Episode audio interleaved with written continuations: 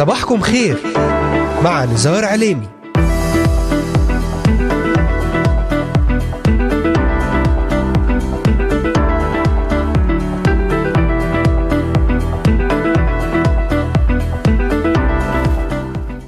أهلا وسهلا بجميع مستمعات ومستمعي إذاعة صوت الأمل وبجميع الذين انضموا الآن لبرنامج صباحكم خير.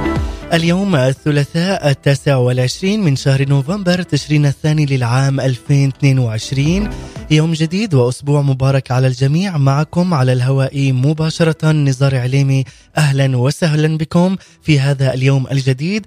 أجواء شتوية ونشكر الرب على أمطار الخير والبركة. ونصلي لحماية لجميع السائقين والسائقات على طرقات البلاد في كل مكان. وأيضا ها نحن نقترب من نهاية عام وبداية عام جديد في اسم الرب يسوع المسيح. وفي هذا الوقت أرحب بمستمعينا من الأراضي المقدسة ومن بلدان الشرق الأوسط وشمال أفريقيا. من سوريا، لبنان، مصر، تركيا، الأردن والعراق، ليبيا، اليمن، السعودية والكويت، وأيضا مستمعينا من أستراليا، أمريكا، ألمانيا، كندا والسويد والذين يتواصلون معنا ويتابعوننا على مختلف منصاتنا الاجتماعية لإذاعة صوت الأمل. أذكركم أيضا أنكم تستطيعون الاستماع إلينا ومتابعتنا من خلال تطبيق إذاعة صوت الأمل على الهواتف النقالة بعنوان Voice of Hope Middle East أو عن طريق مشاركتنا في قناتنا على اليوتيوب بالبحث عن إذاعة صوت الأمل في بث حي ومباشر. وأيضا يمكنكم الاستماع إلينا من خلال تحميل تطبيق آي تيون والبحث عن Voice of Hope Middle East. ويمكنكم زيارة موقعنا الرسمي voiceofhope.com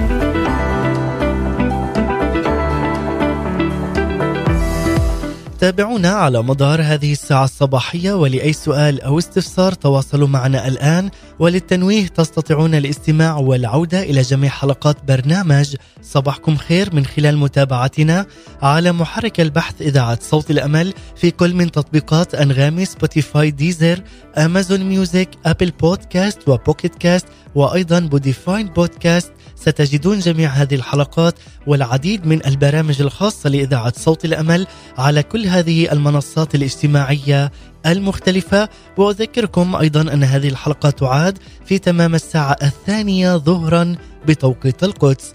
أهلا وسهلا بكم في هذا اليوم الجديد وصباح جديد ومبارك. رب المجد يسوع المسيح.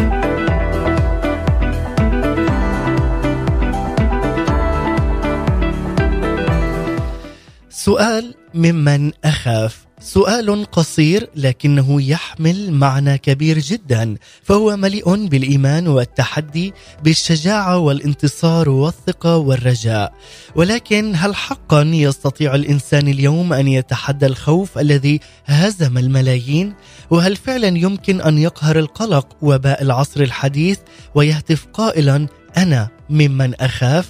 أنا مطمئن هذه كلمة صغيرة ولكنها تحوي معان كثيرة فهي تعني التمتع بالأمن والأمان بالطمأنينة والسكينة وبالراحة والسلام. ولكن هل فعلا يستطيع إنسان اليوم عندما يفكر بعمق شديد فيما حوله من ظروف وأحداث تغيرات وتحولات مخاوف حاضرة ومستقبلية؟ هل فعلا يستطيع أن يقول أنا مطمئن؟ هل حقا يستطيع إنسان اليوم أن يتمتع بسلام الذهن وراحة الضمير وسكينة القلب؟ لذلك عز المستمع يسوع المسيح قد تغلب على إبليس ليس لأجل نفسه لكن لأجل الإنسان. انتصار يسوع على إبليس كان بكل وضوح عمل استبدالي، لذلك فانتصار يسوع هو انتصارنا لأن كل ما فعله يسوع كان بدلا عنا. المحكمة العليا للكون تنظر إلى عمل يسوع العادل كأنه بالحقيقة عملنا نحن. الله لم يكن محتاج لذلك العمل ولا حتى يسوع كذلك كان محتاجا له كذلك الملائكة ولكن البشرية هي من كانت في احتياج شديد لهذا الانتصار الذي أحرزه رب المجد يسوع المسيح الله يرى يسوع أنه فادينا ومخلصنا بالكامل ويرانا أننا مفديون بالكامل.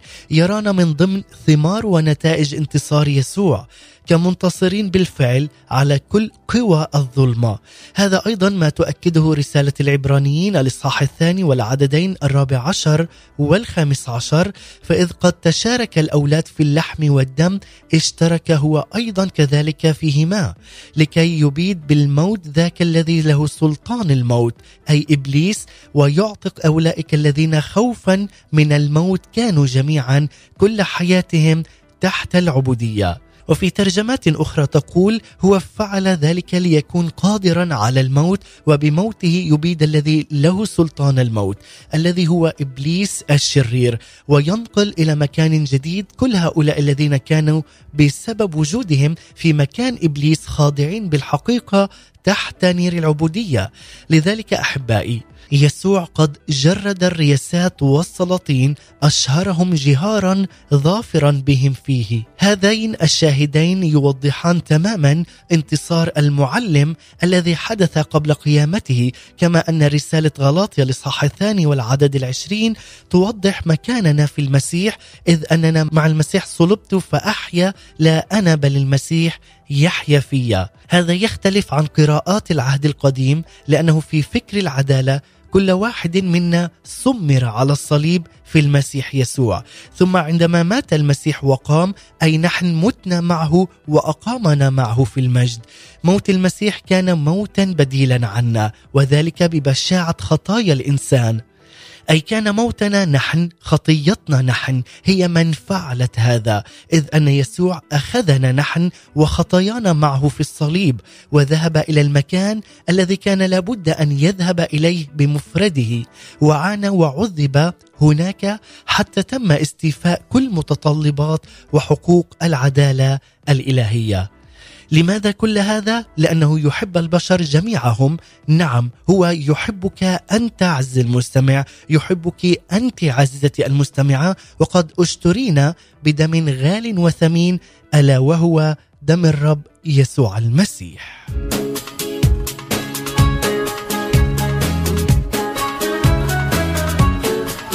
بعد هذه المقدمة لكم والافتتاحية أحبائي المستمعين سنتحدث في هذا اليوم حول موضوع جدا هام حول ثالوث الرعب للإنسان اضطرابات الهلع والرهاب والوسواس القهري.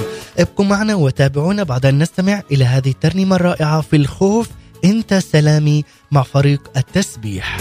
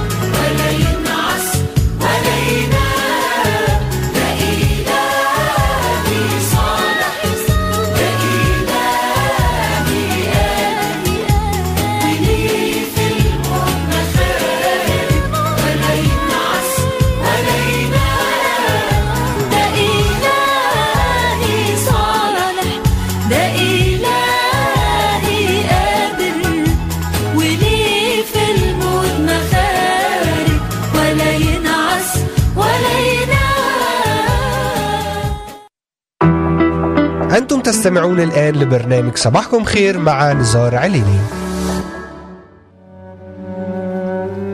عودة من جديد إليكم بعد أن افتتحنا بهذه الترنيمة الرائعة في الخوف. أنت سلامي مع فريق التسبيح. ونحن اليوم نتحدث وإياكم في رسالة جدا هامة حول موضوع ثالوث الرعب للإنسان اضطرابات الهلع الرهاب والوسواس القهري. ترتكز رسالتنا في هذا اليوم حول دراسة أجراها القس الفاضل والدكتور الراحل مجدي صموئيل وأنا اليوم أشارككم بها بكل أمانة وصدق وبمنظور جديد لنتعلم معا كيفية تحويل العيش بالخوف إلى العيش بسلام داخلي. وأيضا حول ما هم ثالوث الرعب للإنسان اضطراب الهلع اضطراب الرهاب اضطراب الوسواس القهري وماذا نشعر فعلا عندما نسمع بهم وإلى ما يرمز كل اضطراب ونتائجه علينا نفسيا روحيا وفكريا.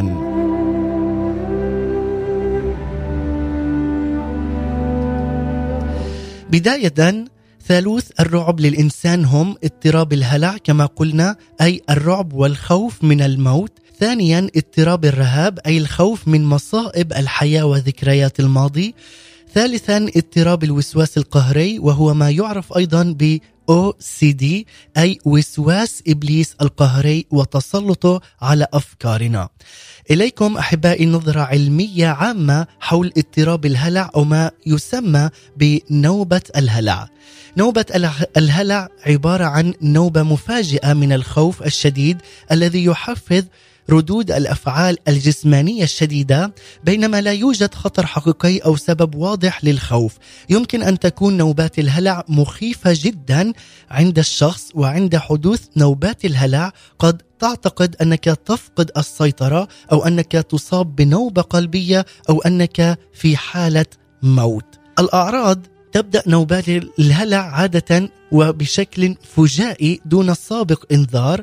يمكن حدوثها في أي وقت أثناء قيادتك للسيارة أثناء نومك أو وجودك في أحد المراكز التجارية أو في منتصف اجتماع عمل قد تشعر بنوبات هلع بين الحين والآخر أو قد تحدث بشكل متكرر. لنوبات الهلع أشكال متعددة لكن عادة ما تبلغ الأعراض ذروتها خلال دقائق وقد تشعر بالإرهاق والإنهاك بعد أن تهدأ نوبة الهلع لذلك فإنها تتضمن نوبات الهلع عادة بعض هذه العلامات أو الأعراض الجسمانية. الشعور بالهلاك والخطر الخوف من فقدان السيطرة أو الوفاة معدل خفقان سريع جدا للقلب التعرق الارتعاش أو الاهتزاز ضيق في التنفس أو ضيق في الحلق القشعريرة الهبات الساخنة الغثيان تقلص في المعدة ألم الصدر الصداع وأيضا الشعور بعدم الواقعية أو الانفصال عن الواقع. أحد أسوأ الأمور بشأن نوبات الهلع هو الخوف الشديد من إصابتك بنوبة أخرى. قد تخشى أيضا التعرض لنوبات الهلع لدرجة أنك تتجنب بعض المواقف التي قد تحدث فيها. ولذلك هنا تعريف أيضا بسيط حول اضطراب الرهاب أو ما يعرف بالقلق الاجتماعي ماذا يعني؟ من الطبيعي الشعور بالتوتر في بعض المواقف الاجتماعيه فعلى سبيل المثال قد يسبب الخروج في موعد عاطفي أو إلقاء عرض تقدمي الشعور بتوتر كبير. ولكن في حالة اضطراب القلق الاجتماعي الذي يطلق عليه أيضا الرهاب الاجتماعي تسبب التعاملات اليومية قلقا بالغا ارتكابا وشعورا بالحرج بسبب الخوف من أن تكون محل مراقبة أو حكم سلبي من الآخرين. عند الإصابة باضطراب القلق الاجتماعي يؤدي هذا الشعور بالخوف والقلق إلى الانعزال الذي قد يؤثر على حياتك وأيضا قد يؤثر الضغط المفرط على علاقتك وأنشطتك الروتينية اليومية أو حتى على عملك ودراستك وغير ذلك من الأنشطة. هذا بالنسبة للرهاب أي الاضطراب الرهاب. أما الآن تعريف بسيط أيضا أيضا حول اضطراب الوسواس القهري وهو ما يعرف أيضا بالأو سي دي وهو يتسم هذا الاضطراب الوسواس القهري بنمط من الأفكار والمخاوف غير المرغوب فيها. وهي تدفعك هذه الأفكار إلى القيام بسلوكيات تكرارية أي سلوكيات قهرية تعيق هذه الوساوس والسلوكيات القهرية تلك الأنشطة اليومية التي تقوم بها أنت وتسبب لك ضيق شديد في حياتك. هذه المخاوف الرئيسية التي تحدثت عنها الآن يصل مجموع المصابون بهذه الأنواع الثلاثة إلى 10 حتى 15 بالمئة من تعداد تعداد أي شعب في هذا العالم. أي أن هناك واحد من بين كل سبعة حتى عشر أشخاص يعاني من أحد الأنواع الآتية اضطراب الهلع اضطراب الرهاب اضطراب الوسواس القهري. اضطراب الهلع ينتشر أيضا بين 2 حتى 5% من مجموع الشعب وهو عبارة عن نوبات متكررة من القلق الشديد والهلع وترتبط بشكل ثابت بوجود خوف من الموت أو النهاية. كما تجعل هذا الشخص يخاف من الزحام وأيضا يتجنب الوجود مع مجموعات عديدة في قاعة معينة أو في أفق معين كما يخاف من البقاء بمفرده. هذا يعيش حالة من الشلل الاجتماعي فهو خائف من الخروج أيضا للأماكن العامة وخائف أيضا من البقاء بمفرده. أما بالنسبة أيضا للاضطراب الرهاب يعتبر هذا النوع من أكثر أنواع الخوف والقلق انتشارا حيث يصيب حوالي 8% من أي شعب في العالم. وهناك أنواع كثيرة أيضا من هذا النوع تصل إلى حوالي 700 نوع من الخوف مثل الخوف من الحيوانات الميكروبات السفر بالطائرة القطارات الأماكن المرتفعة الضيقة المتسعة من كل هذه الاضطرابات تحدث له. أحبائي المستمعين هذا كان شرحا علميا وبشكل عام ولكن الآن دعونا نتطرق معا إلى ثالوث الرعب من خلال هذه الاضطرابات التي تحدث للإنسان ولكن من الناحية الروحية والنفسية. علينا أن نعرف جيدا أن مع المسيح يسوع نقهر جميع هذه المخاوف لأننا نحن أبناء الرب يسوع المسيح نحن أبناء الملكوت. هذه المخاوف وهذا الرعب.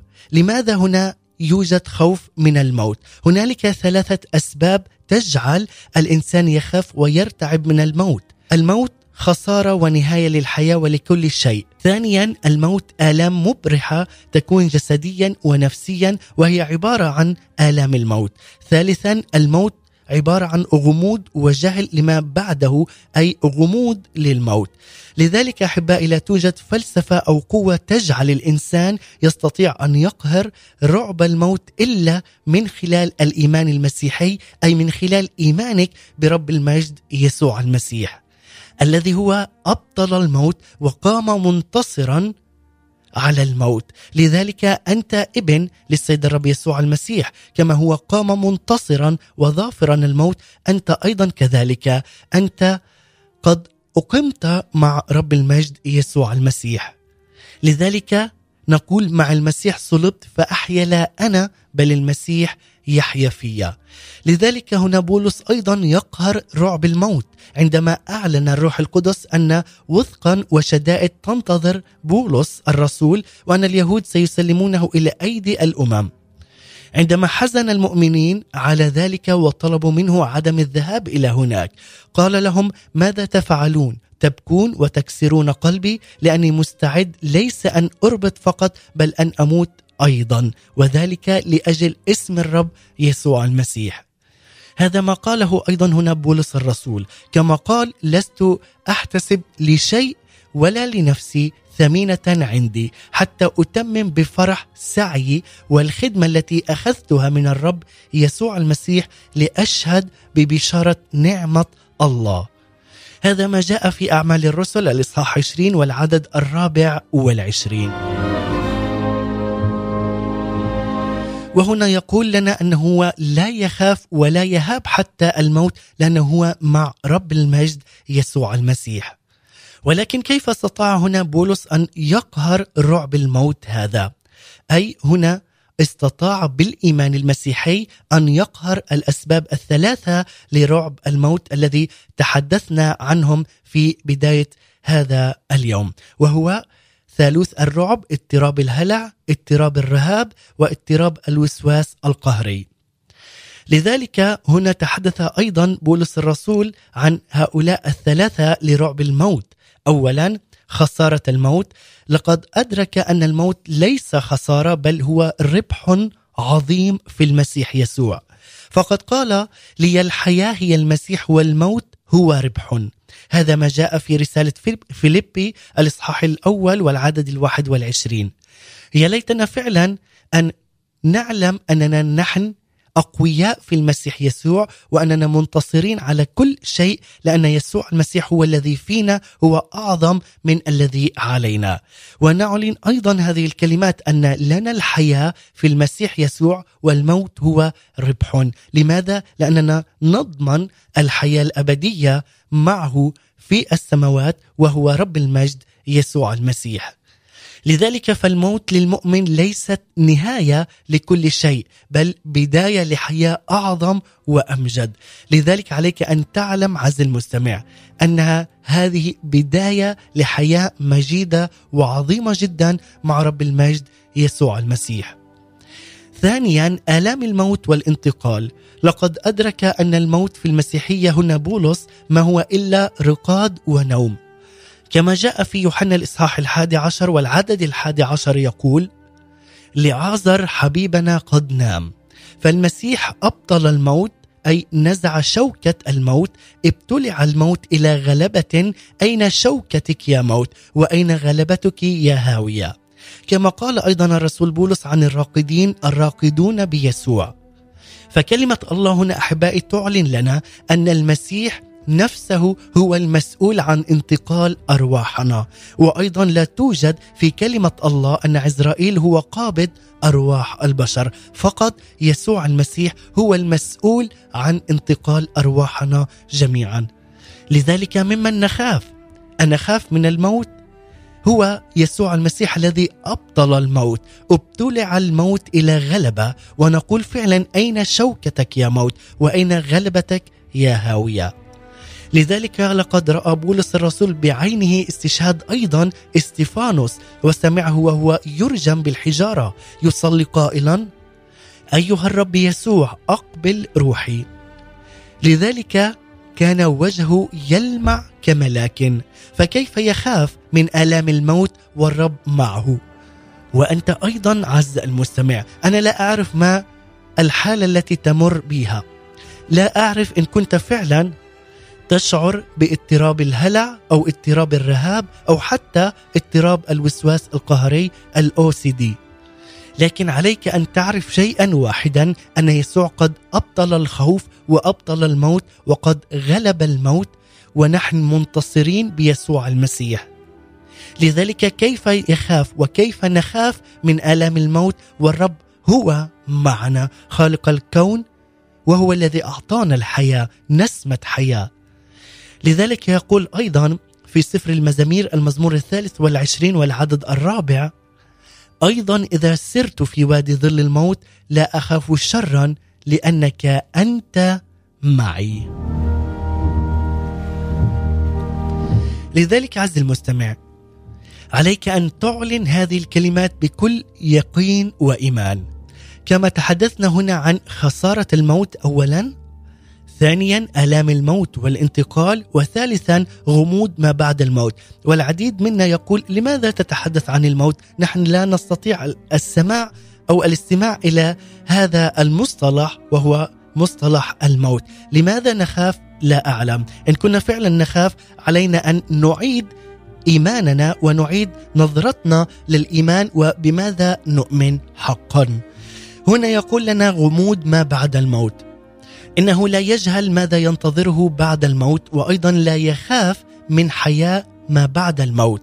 لكنه هنا بولس الرسول يعلم علم اليقين أنه عندما تنتهي حياته هنا ستبدأ مع المسيح هناك. ولذلك أيضا كل مؤمن يعلم علم اليقين ان ما عندما تنتهي حياته هنا على الأرض ستبدأ مع المسيح يسوع بالتسبيح والترنيم فيما بعد لاسمه القدوس إلى أبد الآبدين. لذلك يقول في فيليب الإصحاح الأول والعدد الثالث والعشرين لي اشتهاء أن أنطلق وأكون مع المسيح. ذاك أفضل جدا. وهو القائل أيضا فإني الآن أسكب سكيبا ووقت انحلالي قد حضر. قد جاهدت الجهاد الحسن أكملت السعي حفظت الإيمان وأخيرا قد وضع لي إكليل البر الذي يهبه لي في ذلك اليوم الرب الديان العادل. هو الرب الديان وهو الرب العادل لكل واحد فينا. لهذا كان الشهداء يذهبون إلى ساحة الاستشهاد إلى الأسود الجائعة يتقدمون هنا للاستشهاد وهم ثابتون فرحون ومرنمون لاسم يسوع المسيح لأنهم يتبعون المعلم العظيم. لأنهم يتبعون الراعي الصالح هم لا يخافون ولا يهابون أي شيء. لماذا؟ لأن المسيح قد أبطل الموت وهو معهم إلى أبد الآبدين. ولذلك نحن كمؤمنين لا نخاف الموت أيضا لأننا ننتظر في هذه الأيام حقيقة أعظم من الموت وهي مجيء المسيح لاختطافنا. لأننا لا نرقد كلنا ولكننا كلنا نتغير. هذا هو وعد السيد الرب يسوع المسيح. لذلك عز المستمع عليك أن تعرف جيدا أن يسوع المسيح هو إله أمس واليوم وإلى الأبد. وفي المسيح يسوع يعلن لك اليوم أن تختفي جميع هذه الاضطرابات ولا يكون هنالك أي رعب في حياتك. ولا هلع ولا رهاب ولا حتى الوسواس القهري. لماذا؟ لأنك أنت ابن يسوع المسيح. عليك أن تحصن أفكارك تحصن أفعالك وأن تحصن حياتك بالكامل بدم الحمل بدم رب المجد. يسوع المسيح لتعلن أنك أنت حر من كل قيد للهلع ومن كل قيد للرهاب ومن كل قيد للأو سي دي ومن كل قيد لأي خوف في حياتك وأن تعلن أنك أنت حر في المسيح يسوع. وفعلا انفلت الفخ وأصبحنا أحرارا. نحن أحرار في المسيح يسوع. سنرنم هذه الترنيمة الرائعة ترنيمة لما الخوف مع ترنيمة مع هذه الترنيمة الرائعة. ومن ثم نعود لنكمل معا في هذا الحديث. كل الناس اللي سبقونا وحتى علماء النفس علمونا كده إن في معادلة طبيعية بتقول إن أي إنسان في مواجهة ألم مرض ضعف أو موت بيساوي خوف. لكن كل ده انهار قدام عينيا. لما قريت داود النبي كده وهو بيقول الرب نوري وخلاصي ممن أخاف. الرب حصن حياتي ممن أرتعب. وده معناه إن وجود عنصر جديد في المعادلة دي غير نتيجتها تماما. والعنصر ده هو الرب بذاته. لما الرب بيدخل حياتك ويبقى نوري وخلاصي وحصني ما بيبقاش فيه أي داعي إني أخاف. أنا مش خايفة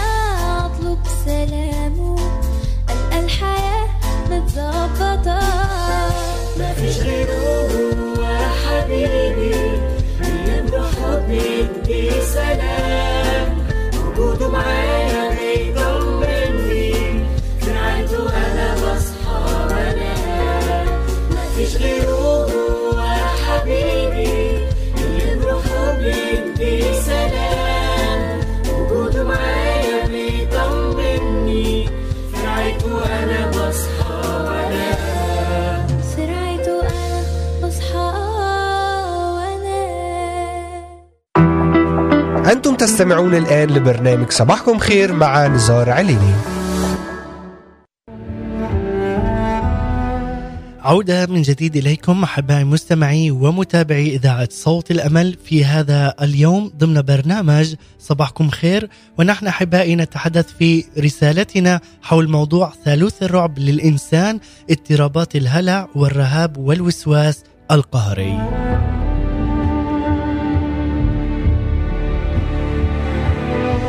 ومن خلال تأملنا في هذا اليوم نستطيع أن نرى أن الأسباب الثلاثة كما تحدثنا للخوف غضب الله اضطراب العالم هياج العدو تعتبر هي المصادر الرئيسية للمخاوف البشرية. وتحدثنا أنه التي يمكن ترجمتها في الواقع البشري إلى ثلاثة أنواع من المخاوف التي نراها كثيرا من حولنا وهي المخاوف أيضا الأكثر شيوعا وانتشارا في عالمنا وهي اولا رعب الموت والذي قد ينتج عنه نوبات هلع والشعور باقتراب الموت. وهذا ما تحدثنا عنه في بداية هذا اليوم.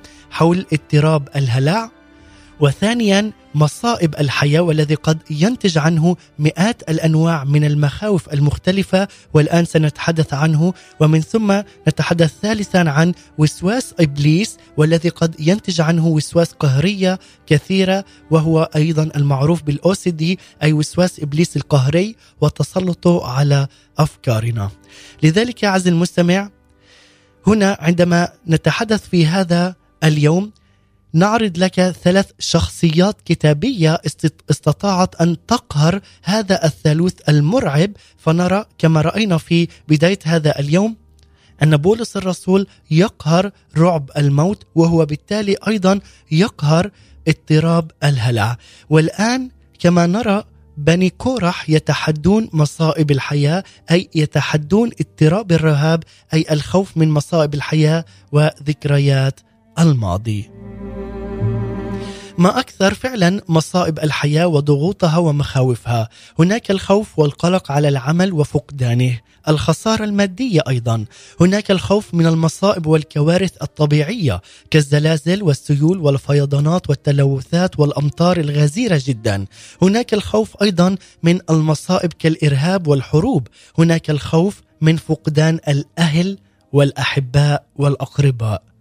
بني قورح. ومصائب الحياة.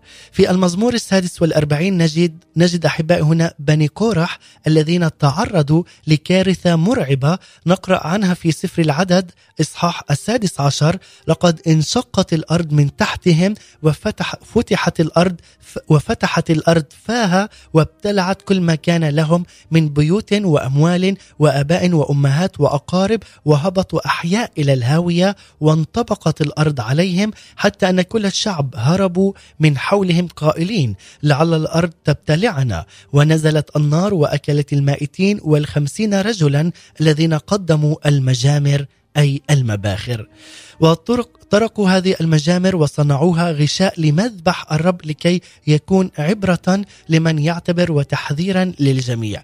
لكن هنا في الكتاب المقدس وفي سفر العدد إصحاح السادس والعشرين يعلن أن بني قورح لم يموتوا. أي الأطفال هنا لم يموتوا لكن النعمة والعناية الإلهية هي التي حفظتهم وأيضا أنقذت هؤلاء الأطفال. عندما كبر كبر هؤلاء الأطفال صاروا مرنمين في جماعة السيد الرب وهتفوا في مزمور السادس والأربعين قائلين الله لنا ملجأ وقوة عونا في الضيقات وجد شديدا لذلك لا نخشى ولو تزحزحت الأرض ولو انقلبت الجبال إلى قلب البحار تعج وتجش مياهها تتزعزع الجبال بطموها نهر سواقيه تفرح مدينة الله. مقدس مساكن العلي. الله في وسطها فلن تتزعزع يعينها الله عند إقبال الصبح. لقد فقد بني كورح كل شيء فقدوه البيت والسكن والأموال الآباء والأمهات والأهل والأقارب والأصدقاء الصيت والسمعة والحاضر والمستقبل.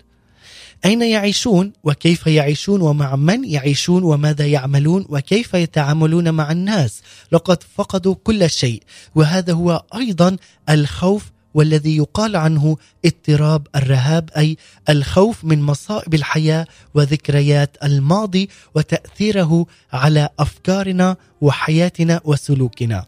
لكن هنا في هذه الترنيمة يتحدون معا ويعلنون أنهم لا يخشون ولو حتى تزحزحت الأرض ولو حتى انقلبت الجبال إلى قلب البحار. لماذا؟ لأن الله معهم. واليوم أريدك عز المستمع أن تعلن أن الله معك ومهما انقلبت البحار وانقلبت الجبال فإن الله رب المجد هو الذي يحفظ بيتك يحفظ أولادك يحفظ عائلتك ويحفظك أنت عز المستمع من كل ضيق ومن كل تجربة ومن كل مشكلة في حياتك وعليك أن تعلن أنك أنت منتصر بالرب يسوع المسيح. مع أن هنا نرى أن أكثر شيء كان يمكن أن يرعب بني كورح هو زحزحة الأرض التي كانت تذكرهم برعب الماضي. فمن يتعطل به المصعد مرة يخاف من ركوبه مستقبلا. ومن يتعرض لحادث سير يخشى من قيادة السيارة مرة أخرى ومن يتعرض لخبرة زلزال يخاف أيضا من أي اهتزاز لو حتى كان بسيطا. لكن الله يعالج الخوف. لذلك نقول لا نخشى ولو حتى تزحزحت الأرض. بل إنهم يرنمون عن بيت الرب ومذبح الرب في المزمور الثامن والأربعين قائلين ما أحلى مساكنك يا رب الجنود. تشتاق بل تطوق نفسي إلى ديار الرب. العصفور أيضا وجد بيتا والسنونة عشا لنفسها حيث تضع أفراخها مذابحك يا رب الجنود ملكي وإلهي.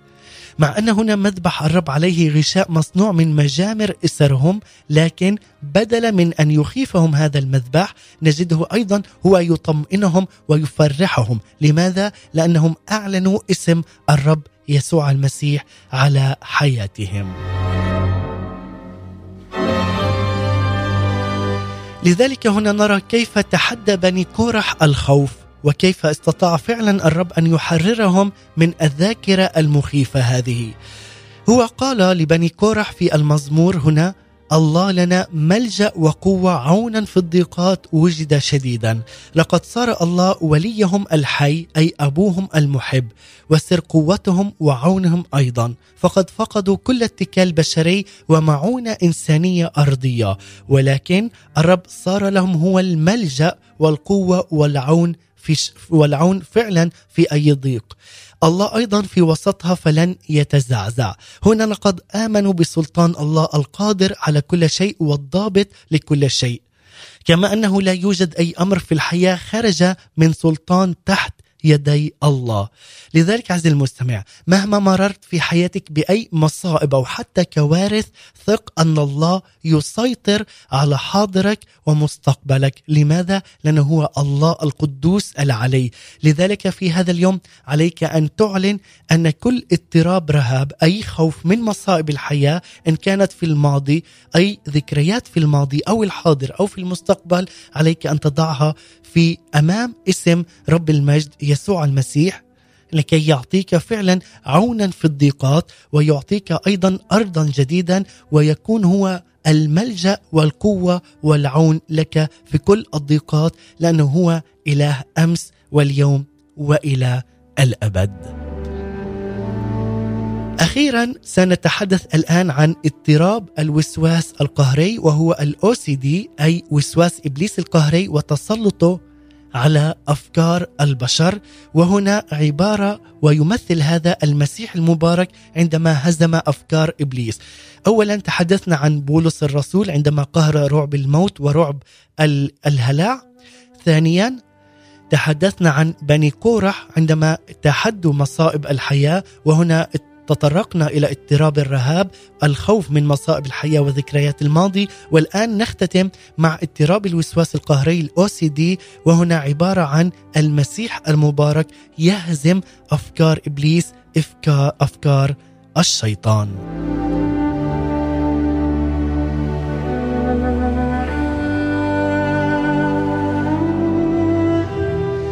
عرفنا أحبائي سابقا أن 92% من مخاوف البشر هي ظنون ووسواس وهواجس في الأفكار أي أمور ليست حادثة فعليا ولكنها أمور قد تحدث ويعتبر هنا الوسواس من أكثر الأمور المخيفة هناك من يعاني من الأخطار المرعبة، هناك من يعاني أيضا من الأفكار المرعبة، ويوجد آلاف من الوساوس المختلفة التي ترعب الإنسان.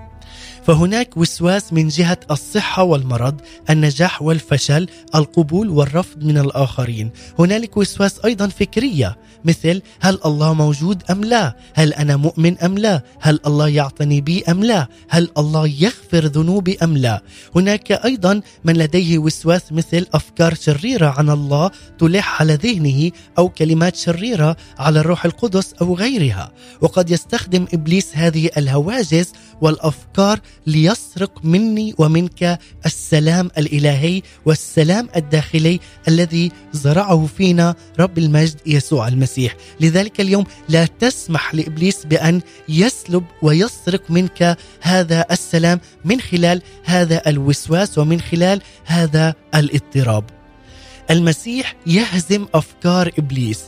نرى هذا الأسلوب واضحا في حرب إبليس مع المسيح في متى ولوقا الإصحاح الرابع. عندما قال له إن كنت ابن الله فقل أن تسير هذه الحجارة خبزا. وأيضا عندما قال إبليس للمسيح إن كنت ابن الله فاطرح نفسك إلى أسفل. ويكرر إبليس محاولاته في هذه العبارة إن كنت ابن الله. ومن هذه العبارة نرى واضحا أسلوب التشكيك في هل أنت ابن الله أم لا. هل تستطيع أن تسير الحجارة خبزا أم لا؟ هل فعلا احتياجاتك مادية أم روحية؟ هل الله فعلا يعتني بك أم لا؟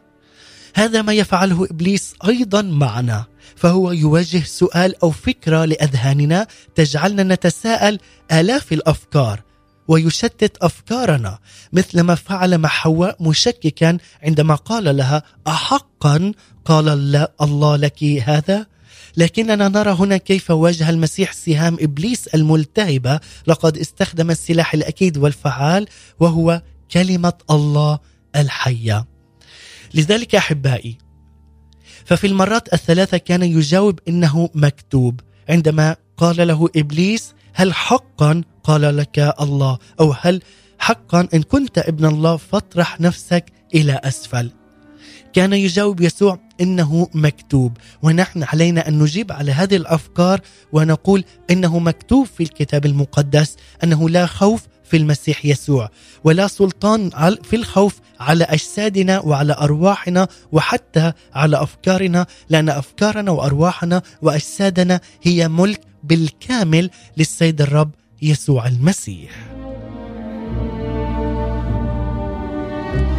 ختاما عليك أن تعرف عز المستمع. من جهة أفكار ووسواس إبليس لديك كلمة الله السلاح الإلهي الوحيد القادر على هدم كل ظنون العدو. وهذا ما جاء في أفسس الإصحاح السادس والعدد السابع عشر سيف الروح الذي هو كلمة الله. ثانيا ومن جهة مصائب الحياة وهنا عندما نتحدث عن اضطراب الرهاب فإننا نعلم أن كل الخليقة تئن وتتمخض معا إلى الآن وكذلك الروح أيضا يعين ضعفاتنا لأننا لسنا نعلم ما نصلي لأجله كما ينبغي ولكن الروح نفسه يشفع فينا بأنات لا ينطق بها. عليك أن تعلم أن روح الله بداخلك يشفع فيك بأنات لا ينطق بها ويعين ضعفك ويحولك عن ذكريات الماضي الأليم ومصائب الحياة ويذكرك فقط بمعاملات الله الحية والمباركة وبكلمة الله المقدسة. ومن جهة رعب الموت أي اضطراب الهلاء اضطراب الهلع الصليب وعمل المسيح هو أعظم قوة تجعلك لا تخاف من الموت لأن الصليب آلة الموت والإعدام التي كانت تخيف الجبابره صار الآن سر افتخار وسلام لكل مؤمن حقيقي بالسيد الرب يسوع المسيح. لذلك عليك أن تعلم جيدا أن المسيح قد أبطل الموت وأنار الحياة والخلود لكل من يؤمن برب المجد يسوع المسيح ربا وسيدا والها. ومن خلال هذه الأمثلة الثلاثة أحبائي لقهر المخاوف رعب الموت ومصائب الحياة ووسواس الشيطان نستطيع فعلا أن نجد أن هناك ثلاثة أمور تجعلنا نقهر هذه المخاوف من جهة رعب الموت ومن جهة مصائب الحياة ومن جهة أفكار وسواس الشيطان. لذلك عليك أن تعلن وتعلم جيدا بعمل الله في المسيح لأجلك. هنالك سكنة لروح الله في داخلك. كلمة الله أيضا تملأ قلبك. فلن تخاف من أي شيء لأن الذي معك هو أقوى من الذي عليك. واعلن معنا في ختام هذه الحلقة أنه لا اضطراب هلع ولا حتى اضطراب من الرهاب أو ولا اضطراب من الوسواس القهري يمكن أن يضرك أو يصيبك لأنك أنت محصن بفكر المسيح وبمجد المسيح وبسلطان وقوة الروح القدس التي تفك كل قيود هذه الاضطرابات من على أفكارك وعلى حياتك.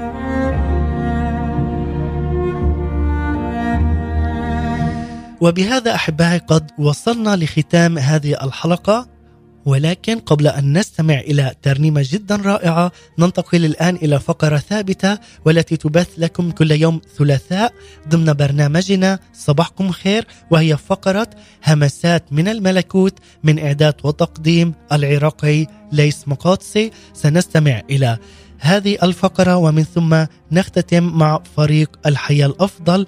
ابقوا معنا.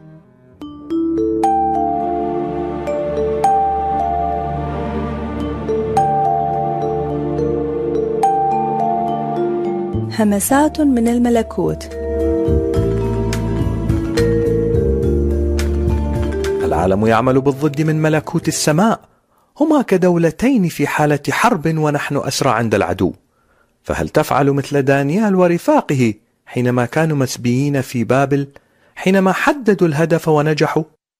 العالم يجرنا إلى التغير نحوه لنستمتع فيه وحيث إن هذا العالم هو مملكة إبليس وهو وقتي فإن ملكوت السماء يدعونا للتواصل معه لكي يعطينا الإرشادات الواجب اتباعها للخروج الآمن من قبضة العدو لغرض البدء بمرحلة التغير نحو ملكوت السماء كي يعطينا مناعة ضد العالم الحالي لأنه قد أعطي لكم أن تعرفوا أسرار ملكوت السماوات وأما لأولئك فلم يعطى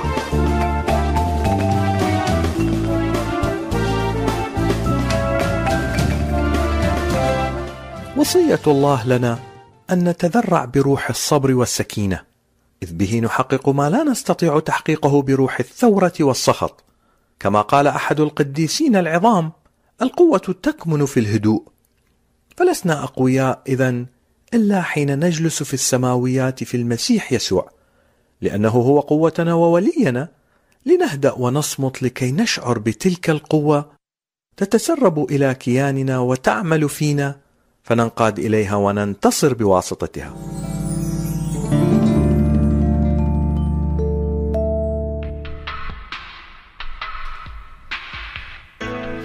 نعم ختاما أحبائي مع فريق الحياة الأفضل كالخزف بين يدي. أختتم معكم مع هذه الترنيمة الرائعة وأشكركم على حسن المتابعة والإصغاء. وفعلا نكون قد تعلمنا حول موضوع ثالوث الرعب للإنسان أنه لا يوجد هذه الاضطرابات اضطراب الهلع والرهاب والوسواس القهري. في أي مؤمن لماذا؟ لأننا نحن محصنين بدم الرب يسوع المسيح بأفكارنا وعلى حياتنا على أجسادنا وعلى كل تصرفاتنا لأن يسوع المسيح هو ماسك زمام الأمور في حياتنا وهو إله أمس واليوم وإلى الأبد. ومع هذه الكلمات الرائعة مع هذه الترنيمة أشكركم وسلام المسيح إلى اللقاء. لك آتي بضعفي ونيني لك آتي بكل يا معيني فهناك أراك تشفيني كالخازف بين يدي.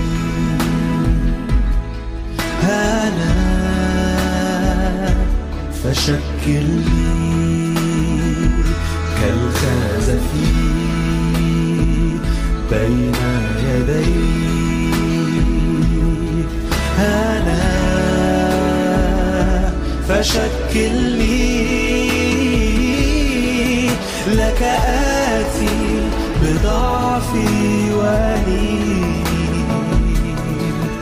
لك آتي بكل معيني. لك آتي بضعفي وأنيني لك آتي بكل يا معيني. فهناك أراك تشفيني كالخازف كالخازف كالخازف كالخازف